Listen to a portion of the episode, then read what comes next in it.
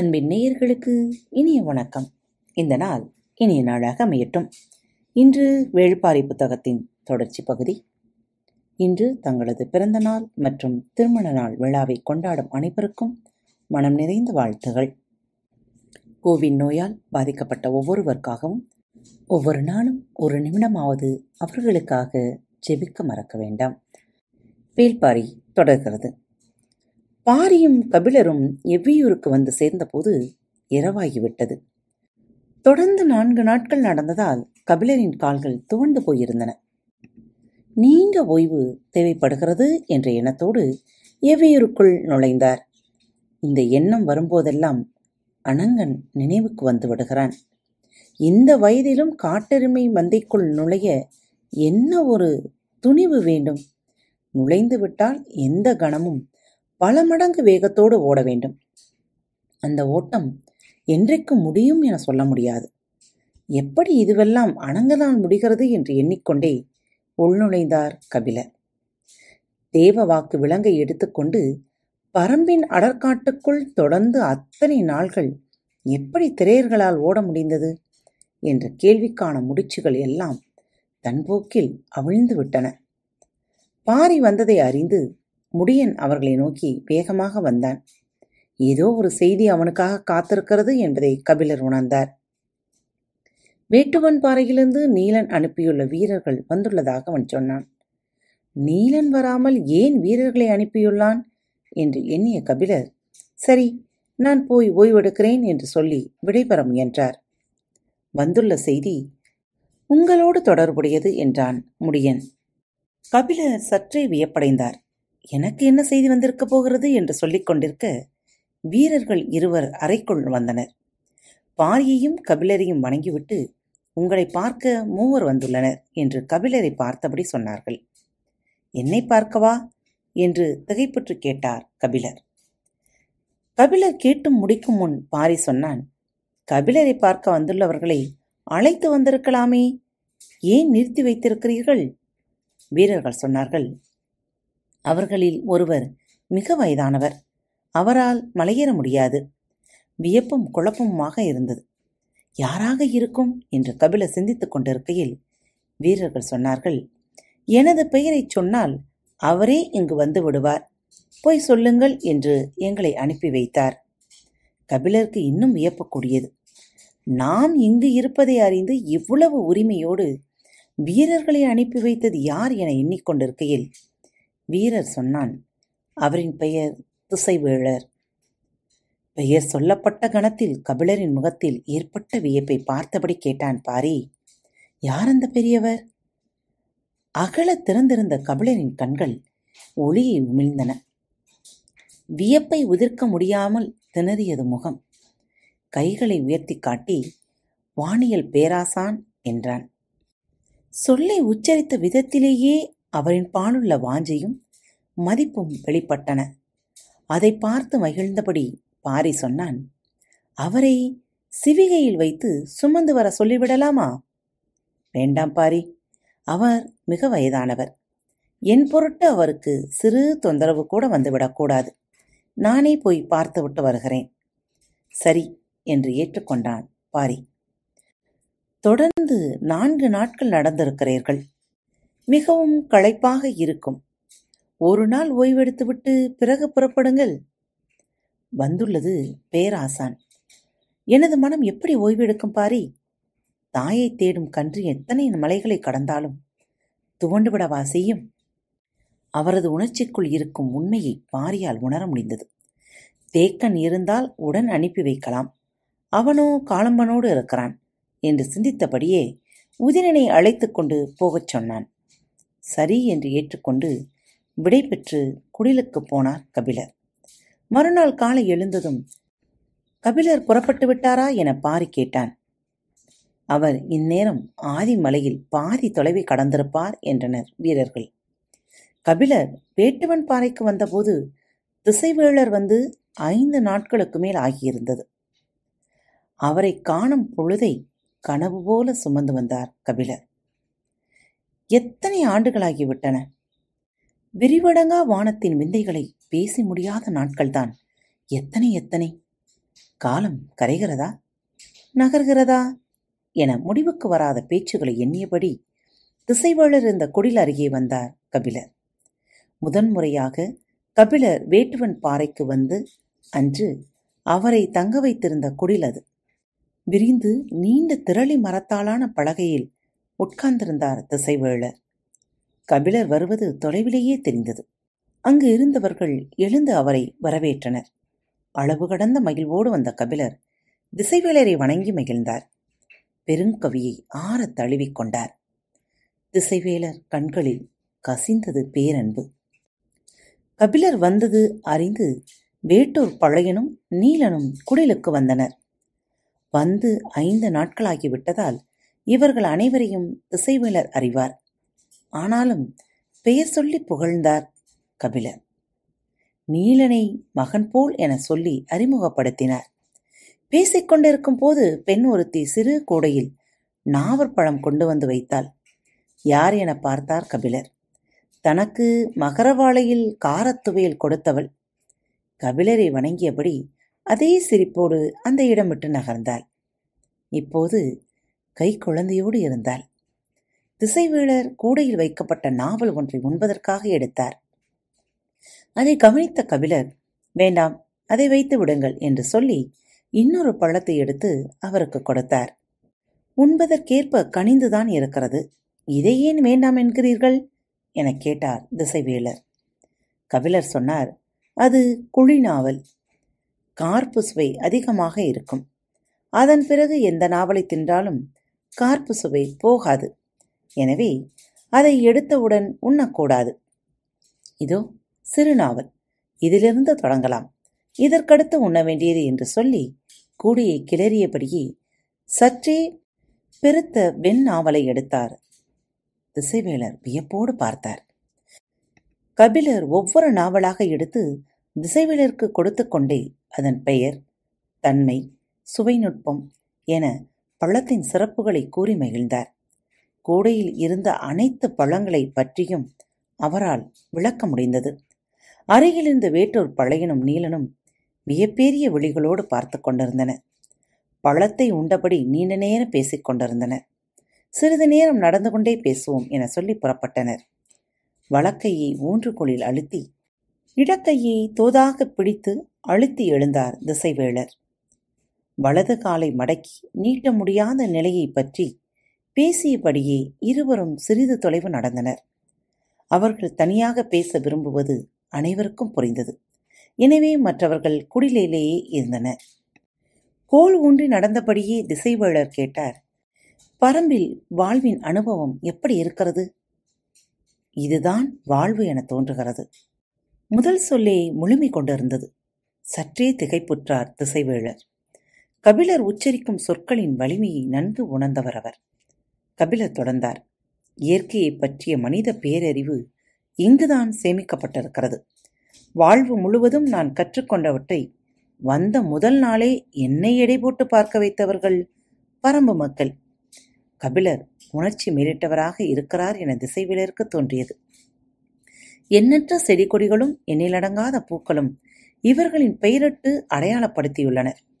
இத்தனை வகையான பூக்களையும் அதன் பெயர்களையும் நாம் எங்கேயும் காண முடியாது என்று சொன்ன கபிலர் மிக மகிழ்வோடு சொன்னார், கடந்த வாரம் நாங்கள் அடற்காட்டுக்குள் மிக முக்கியமான வேலைக்காக சென்று கொண்டிருந்தோம். அப்போது என்னுடன் வந்த பாரி ஓர் இடத்தில் அப்படியே நின்றான். என்ன காரணம் என புரியாமல் உடன் வந்த அனைவரும் நின்றோம். பாரி எதை கவனிக்கிறான் என்பதை அனைவரின் கண்களும் உற்று நோக்கின. பாறையின் மீது வேர்போல தேன் நிறத்தில் படர்ந்து இருந்த சிறு கொடியில் மலர்ந்திருந்தது பூ. அதன் இதழ்கள் காற்றடிக்கும் போது சாய்ந்து எரியும் சுடர்போல இருந்தது. அதை பார்த்தபடி பாரி சொன்னான், இந்த வகை பூவை இதுவரை நான் பார்த்ததில்லை. ஆம், இது புதுவகையான செடியாக இருக்கிறது என்றனர் மற்றவர்கள். உற்று பார்த்து கொண்டிருந்தான் பாரி. இந்த பூவுக்கு நீங்களே ஒரு பெயர் சுட்டுங்கள் என்றான். பூவுக்கு எப்படி பெயர் சுட்டுவது? நிறம் கொண்டா, மனம் கொண்டா, அதன் தனிச்சிறப்பு அறிந்தா என்று எண்ணங்கள் ஓடியபடியே இருந்தன. கபிலர் உற்சாகத்தோடு பேசுவதை கேட்டபடி நடந்து கொண்டிருந்த திசைவேளர் என்னதான் பெயர் சூட்டினீர்கள் என்றார். அந்த பூவை பார்த்த கணமே பாறையின் எண்ணத்தில் பெயர் தோன்றியிருக்கும். அந்த பெயர் பூவின் வேரிலிருந்து விளைந்ததாக இருக்கும். அதுபோன்றே தோற்றம் கொண்ட பூக்களுக்கு என்ன பெயர் உள்ளது என அனைத்தையும் ஒப்பிட்டு பெயரை சிந்தித்திருப்பான் பாரி. எனவே நான் உடனடியாக ஒரு பெயரை சொல்லிவிட முடியாதல்லவா, சிந்தித்து சொல்கிறேன் என்று கூறியுள்ளேன் என்றார். நீங்கள் பெயர் வைக்கும் வரை அது பெயரற்ற பூதானா? திசைவேளர் சொல்லுக்குள் சற்றே எல்லல் இருப்பது போல் கபிலருக்கு தோன்றியது. திசைவேளர் தொடர்ந்தார். அந்த செடி வேறு இடத்திலும் இருக்கும் அல்லவா? அங்கு அதற்கு பெயர் சுட்டப்பட்டிருக்கலாம் அல்லவா? இருக்கலாம். வேறு எங்காவது அந்த செடி இருக்கலாம். அதற்கு மனிதர்கள் பெயர் சுட்டி இருக்கலாம் என்றார் கபிலர். தலையை நிமிர்த்தாமலேயே மெல்லிய குரலில் திசைவேளர் கேட்டார், அப்படி என்றால் அறியாதவர்களுக்கு நடுவில் இருப்பதை அறிவென்று ஏற்க முடியுமா? திசைவேளர் சொல் அதிர்ச்சியை கொடுத்தது. அறியாதவர்கள் என்று பரம மக்களையா சொல்கிறார்? நம்ப முடியாமல் கேட்டார், எப்படி இப்படி ஒரு சொல்லை சொன்னீர்கள்? நீங்கள் ஒன்றை அறிய நினைக்கும் போது உங்களின் அறியாமையை மற்றவர்கள் அறிந்து கொள்ளுதல் இயற்கைதானே. திசைவேளரின் சொற்கேட்டு திகைத்து நின்றார் கபிலர். அவருக்குள் இந்த சொல் உருத்திரண்டு வர பூ மட்டும் காரணமல்ல என்பது புரிய தொடங்கியது. திசைவேளர் சொன்னார், இயற்கை பற்றிய மனித பேரறிவு இங்குதான் சேகரிக்கப்பட்டிருப்பதாக சொன்னீர்களே, அது சரிதானா? பதற்றம் உடலெங்கும் பரவியதை உணர முடிந்தது. பரம்பே தனது உடலாக மாறிவிட்டதை போல் இருந்தது. அதன் மீது சொல்கொண்டு எரிவதை கூட உடல் ஏற்க மறுக்கிறது. ஆனாலும் தன்னை நிதானப்படுத்தியபடி கபிலர் கேட்டார், சரியில்லை என்று எப்படி தோன்றியது உங்களுக்கு? தனது உள்ளங்கையில் இருக்கும் ஒன்றின் ஆற்றலையே மதிப்பிட முடியாதவர்களாக இவர்கள் இருப்பதால். எதை சொல்கிறீர்கள்? தேவாங்கு விலங்கை சொல்கிறேன். புது பெயராக இருக்கிறதே என நினைத்த கபிலர் தேவவாக்கு விலங்கைத்தான் இப்படி சொல்கிறார் என புரிந்து கொண்டார். அதன் ஆற்றலை பரம மக்கள் புரிந்து கொள்ளவில்லை என்றா சொல்கிறீர்கள்? ஆம், அதன் ஆற்றலை இப்போது வரை பாரியும் பரம மக்களும் புரிந்து கொள்ளவில்லை.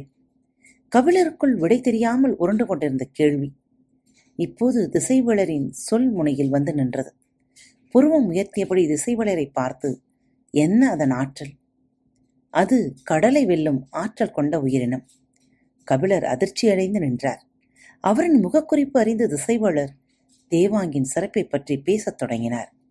எப்போது உட்கார்ந்திருந்தாலும் வடதிசை நோக்கியே உட்காரும் அதன் ஆற்றலை மெய் செலுத்தபடி விளக்கினார். பொதிகை மலையில் இதை போன்ற உடலமைப்பை கொண்ட விலங்கு உண்டு. ஆனால் அதற்கு இத்தகைய ஆற்றல் இல்லை. இது ஒரு மரத்து விலங்கு. நீண்ட நெடுங்காலம் குறிப்பிட்டதொரு மரத்திலேயே வாழக்கூடியதால் குறிப்பிட்ட திசை நோக்கி உட்காரும் இயற்கையின் அதிசிறந்த ஆற்றலை பெற்றுள்ளது என்றார். கபிலர் மெய்மறந்து கேட்டார், இந்த விலங்குக்காக பாண்டியன் ஏன் எவ்வளவு முயன்றான் என்று விடையின்றி தத்தளிக்க கேள்விக்கு விடை தெரிந்தது. நூற்றாண்டுகளாக தொடரும் யவன வணிகத்திற்கு இதுபோன்ற ஒரு விலங்கு எவ்வளவு முக்கியமான பங்காற்றும் என்பதை கபிலரால் எளிதில் விளங்கிக் கொள்ள முடிந்தது. பாண்டியனின் பெருமுயற்சிக்கு பின்னிருந்த உண்மை வெளிவந்தது. நடையை நிறுத்தி அருகிலிருந்த சிறு பாறையில் சாய்ந்து நின்றார் கபிலர். கோலு ஊன்றியபடி நின்று கொண்டிருந்த திசைவேளர் சொன்னார், கடலையும் வானையும் இணைக்கும் பேராற்றல் கொண்ட உயிரினமாக இது இருக்கிறது. இதை பெற வேறு வழியே இன்றிதான் திரையர்களை அனுப்பி வைத்தார் குலசேகர பாண்டியன். நீங்கள் பரம்பில் இருப்பது அப்போது தெரிந்திருந்தால் உங்கள் மூலமே முயன்றிருப்பார் பேரரசர். கபிலர் அசைவின்றி உட்கார்ந்திருந்தார். குலசேகர பாண்டியனின் முயற்சி தொடர்வதை அவரால் உணர முடிந்தது. திசைவேளர் சொன்னார், அந்த அரிய உயிரினத்தால் பரம்புக்கு எந்த நன்மையும் கிடைக்கப் போவதில்லை. அதன் ஆற்றல் வெளிப்படப் போவது கடலில்தான். எனவே அதை கொண்டு உதவ பாரிக்கு நீங்கள் அறிவுறுத்த வேண்டும். கபிலரின் அமைதி நீடித்தது. சிறிது நேரத்துக்கு பிறகு திசைவேளர் கேட்டார், ஏன் பேச்சின்றி நிற்கிறீர்? பாரி எப்போதும் வியப்புக்குரிய தோழன்தான். ஆனால் இப்போது அந்த வியப்பு மேலும் அதிகரிக்கிறது. கபிலரின் சொல்லுக்கு பொருள் புரியவில்லை. கண்களை உருட்டியபடி பார்த்தார் திசைவேளர். கபிலர் சொன்னார், தேவவாக்கு விலங்கை இவ்வளவு முயன்று எடுத்துச் செல்ல வேண்டிய தேவை என்ன? என்று பலமுறை நான் கேள்வி எழுப்பியுள்ளேன். ஆனால் இந்த கேள்விக்கு விடையறிய பாரி ஒருபோதும் முயன்றதே இல்லை. எனக்கு அது பெரும் வியப்பை கொடுத்தது. வற்புறுத்தி காரணம் கேட்டால் சொல்வான், வேந்தர்கள் எதை செய்தாலும் அது அவர்களின் அதிகார நலனுக்கானது, மனிதருக்கும் இயற்கைக்கும் எதிரானது, அதில் கூடுதலாக சிந்திக்க என்ன இருக்கிறது என்று மிக வேகமாக அவன் முடிவுக்கு வந்து விடுகிறானே என அப்போது தோன்றியது. ஆனால் இப்போது தெரிகிறது அவனுடைய சொற்கள் எவ்வளவு ஆழமானவை என்று. பாறையை விட்டு எழுந்து திசைவேலரை பார்த்தபடி கபிலர் மேலும் சொன்னார், இயற்கையை பற்றிய பேரறிவு மட்டுமல்ல, மனிதர்களை பற்றிய பேரறிவும் சேகரிக்கப்பட்டுள்ள இடமாக பரம்பு இருக்கிறது. தனது சொல்லை தனக்கு எதிராக்கி கொண்டிருக்கிறார் கபிலர் என்பது திசைவேலருக்கு புரிந்தது. இருவரும் சிறிது நேரம் பேச்சின்றி நின்றனர். நேர்முகம் பார்ப்பதை தவிர்க்க எழுந்து நடந்தபடி திசைவேலர் சொன்னார், ஆற்றலை அறிவதும் பயன்படுத்துவதும் தான் மனிதனை வெள்ளற்கரியவனாக மாற்றியுள்ளன. மனிதன் வெள்ளற்கரியவனாக மாற வேண்டியது யாருடைய தேவை என்றார் கபிலர். சற்றும் இடைவெளியின்றி திசைவேலர் சொன்னார், இயற்கையின் தேவை. இலக்காரமானதொரு சிரிப்போடு கபிலர் சொன்னார், இல்லை, ஆசைக்கு அடிமைப்பட்ட கணத்தில் மனிதன் எடுத்துக்கொண்ட உறுதி அது. அது ஆசை அல்ல, இயல்பு, இயற்கையின் தன்மை அதுதான். ஆற்றல் கொண்டதை மட்டும் அது அரவணைத்துக் கொள்ளும். எனவே மனிதன் ஆற்றலை பெருக்கவே வாழ்வை அமைத்துக் கொள்கிறான். அது மனிதன் இயற்கைக்கு கொடுத்துள்ள விளக்கம். தேவாங்கு விலங்கு கடலில் இருக்கும்போது கிடைக்கும் பயன் எல்லையற்றது. அதன் ஆற்றல் துளங்கும் இடம் அதுதான். அந்த இடத்திலே அதை பயன்படுத்துதல் அனைவருக்கும் நன்மை செய்வதுதானே. இதை பாரியிடம் கேட்டால் என்ன சொல்வான் தெரியுமா? என்ன சொல்லுவான்? அதை பயன்படுத்த மனிதனுக்கு என்ன உரிமை இருக்கிறது என்று கேட்பான். திசைவேளரின் நடையின் வேகம் கூடியது. இந்த கேள்வியை எப்போதோ கடந்து வந்துவிட்டனர் நம் முன்னோர்கள். மலைக்காடுகளில் மட்டுமே விளைந்த தானிய கதிர்கள் விதைகளை சேகரித்து நதிக்கரையில் நட்டு வைத்த போதே இதை போன்ற கேள்விகளெல்லாம் இறந்துவிட்டன. பயனளிக்கும் இடத்தை நோக்கி பாய்ந்து செல்லுதலே வாழ்வின் விதி என்றார் திசைவேளர். சற்றே சினத்தோடு குரல் உயர்த்தி சொன்னார், நீங்கள் எழுப்புவது இயற்கையின் மீதான உரிமை பற்றிய கேள்வி அல்ல, இயற்கையின் இயங்கு விசையை புரிந்து கொள்ளாத அறியாமையிலிருந்து எழும் கேள்வி. திசைவேளரின் சினத்தை சற்றே எல்லலோடு எதிர்கொண்ட கபிலர் கூறினார், நீங்கள்தான் முதலிலேயே சொல்லிவிட்டீர்களே, அறிவுதான் அறியாமையின் அடையாளம் என்று. சினம் மேலேறாமல் கட்டுப்படுத்த முயன்றார் திசைவேளர். கபிலரை இணங்க வைப்பதுதான் முக்கியமானது. அந்த செயலை வெற்றிகரமாக செய்தாக வேண்டும். அதற்கு ஒரே வழி அவரை கருத்துகள் மூலம் வெல்வது மட்டும்தான். எண்ணங்கள் உள்ளுக்குள் ஓடிக்கொண்டே இருக்க திசைவேளர் சொன்னார், வளையமறுக்கும் கிளை ஓடிவதும் வளைந்து கொடுக்கும் கிளை நீண்டு தழைப்பதும் தான் இயற்கையின் அமைப்பு. சொற்களின் வலிமை அறிந்த இருவர் எதிரெதிர் திசையிலிருந்து அதை பயன்படுத்தி கொண்டிருந்தனர். தேவாங்கில் தொடங்கி அதை தரமறுக்கும் பாரியை நோக்கி உருண்டன சொற்கள். அதை எதிர்கொள்ள கபிலருக்கு எவ்விதமான தயக்கமும் இல்லை. ஆனால் இப்படி ஒரு பணிக்கு திசைவேளர் எப்படி இணங்கினார் என்பதே அவரின் சிந்தனையாக இருந்தது. ஒரு தவளையிடும் முட்டையிலிருந்து பல்லாயிரம் தலைப்பிரட்டைகள் உருவாகுகின்றன. அவையெல்லாம் உயிர் வாழ்வோமையானால் இந்த பூமியில் தவளையை தவிர வேறு உயிரினமே இருக்காது. ஒரே ஒரு கொக்கு நாளொன்றுக்கு எண்ணாயிரம் தலைப்பிரட்டைகளை விழுங்கி வாழ்கிறது. இந்த அழிவுகளின் மூலம்தான் இயற்கை சமநிலையை பேணுகிறது. திசைவேளின் சொற்களை கேட்டபடி கபிலர் அமைதியாக நடந்தார். அழிவுகளின் நியாயத்தை பேசத் தொடங்கி அடுத்து அழித்தலின் அவசியத்தில் வந்து பேச்சு முடியும். திசைவேளர் எதை நோக்கி வருகிறார் என்பதை கபிலரால் கணிக்க முடிந்தது. வலது கையால் ஊன்றுகோலை இறுக பிடித்து இடது கையால் அழித்து கொண்டுதான் உங்களால் எழுந்திருக்க முடிந்தது. இவ்வளவு தளர்ந்த நிலையிலும் நெடுந்தொலைவு பயணித்து என்னை காண வந்துள்ளீர்கள் என பெருமகிழ்வடைந்தேன். ஆனால் உங்களின் நோக்கம் எனது மகிழ்வை உதிரச் செய்துவிட்டது என்று சொன்ன கபிலர் சற்றே தயக்கத்தோடு அதே சமயம் உறுதியான குரலில் கேட்டார், உங்களுக்கு உடன்பாடற்ற செயலை ஒருபோதும் நீங்கள் செய்ய மாட்டீர்கள். அப்படி இருக்க எதன் பொருட்டு இந்த செயலின் உங்களுக்கு உடன்பாடு ஏற்பட்டது?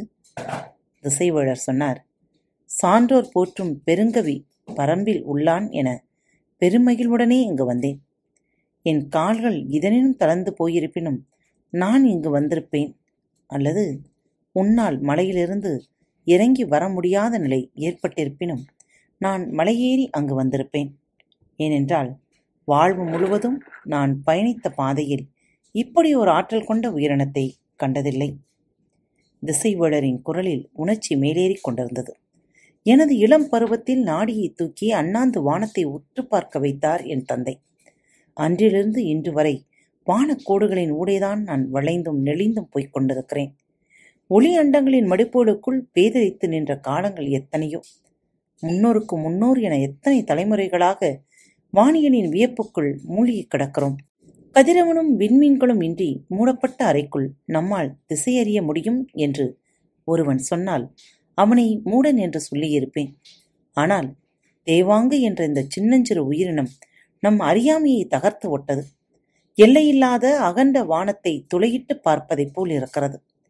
அது வடதிசை நோக்கி உட்கார்ந்திருப்பது இனி நம் பாய்மரங்களுக்கு கடலும் காற்றும் பொருட்டல்ல. நடந்து கொண்டிருக்கும் தேவாங்கு உட்காரும் கணத்தில் திசைகள் தாமே வந்து மீகானின் சொல் கேட்க உள்ளன.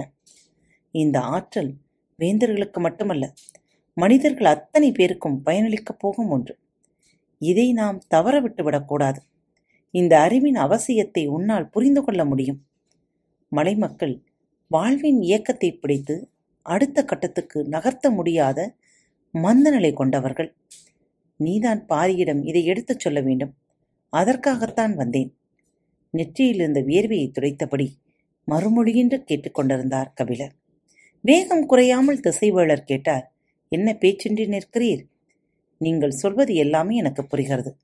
ஆனால் நான் சொல்வது மட்டும் உங்களுக்கு புரியவில்லை. நீங்கள் தேவாங்கினால் ஏற்படும் பயனை பற்றி பேசுகிறீர்கள்.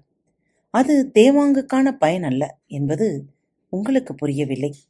உங்களின் பயனுக்காக அதை பயன்படுத்த உங்களுக்கு உரிமை இல்லாததைப் போல அனுமதி கொடுக்கும் உரிமை பாரிக்கும் இல்லை. இழக்கக்கூடிய வாழ்விடத்தில் எந்த உயிரையும் இயற்கை உருவாக்கவில்லை. எனவே தனது வாழ்விடத்தை ஓர் உயிர் இழப்பது இயற்கையுடனான ஆணிவரை அறுத்து கொள்வதற்கு நிகர். பயன்பாட்டு கணக்குகளும் பண்டமாற்று கணக்குகளும் எல்லாவற்றுக்கும் எப்படி பொருந்தும்? நாடியை தூக்கி வானத்தை பார்த்தபடி உங்கள் தந்தை விதைத்த கனவுக்கு விலை சொல்ல முடியுமா உங்களால்? கபிலரின் குரல் திடமாக ஒலித்தது. சொற்களை செங்குத்தாக கீழ்நோக்கி தள்ள புலவனுக்கு தெரியும். ஆசானாக மதிக்கும் ஒருவரின் மீது அந்த செயலை செய்யக்கூடாது என நினைத்தார். ஆனால் எண்ணங்களை மீறி சொற்கள் உருண்டன. தேவாங்கு மட்டுமல்ல, பாரியும் அப்படித்தான். என்ன விலை கொடுத்தாலும் சினம் கொண்டாலும் வீழ்ந்து பணிந்தாலும் திசை மாற மாட்டான். காத்துக்கொண்டே இருங்கள், பரம்பின் குரல் மீண்டும் ஒலிக்கும். அன்பு நேயர்களில் பாரத் வலையொலி பக்கத்தை தேர்ந்தெடுத்து கேட்டுக்கொண்டிருக்கும் உங்கள் அனைவருக்கும் மனம் நிறைந்த வாழ்த்துக்கள், நன்றிகளும். பாரத் வலையொலி பக்கத்தின் நிகழ்ச்சிகள் உங்களுக்கு பிடித்திருந்தால் மறவாமல் லைக், ஷேர் மற்றும் சப்ஸ்கிரைப் செய்யுங்கள். நிகழ்ச்சிக்கான மதிப்பெண்களை ஸ்டார் உருவத்தில் மறவாமல் கொடுங்கள். நிகழ்ச்சி பற்றிய கருத்துக்கள் இருப்பின் கீழே குறிப்பிடப்பட்டுள்ள இமெயில் முகவரிக்கு அல்லது உங்களது மெசேஜ் பாக்ஸில் ரெக்கார்ட் செய்து தாராளமாக அனுப்புங்கள். உங்களது கருத்துக்கள் தான் இந்த நிகழ்ச்சியை மேலும் மேலும் வளர உதவி செய்கிறது. மறவாமல் எழுதி அனுப்புங்கள். இப்படிக்கு உங்கள் அன்பு தோழி.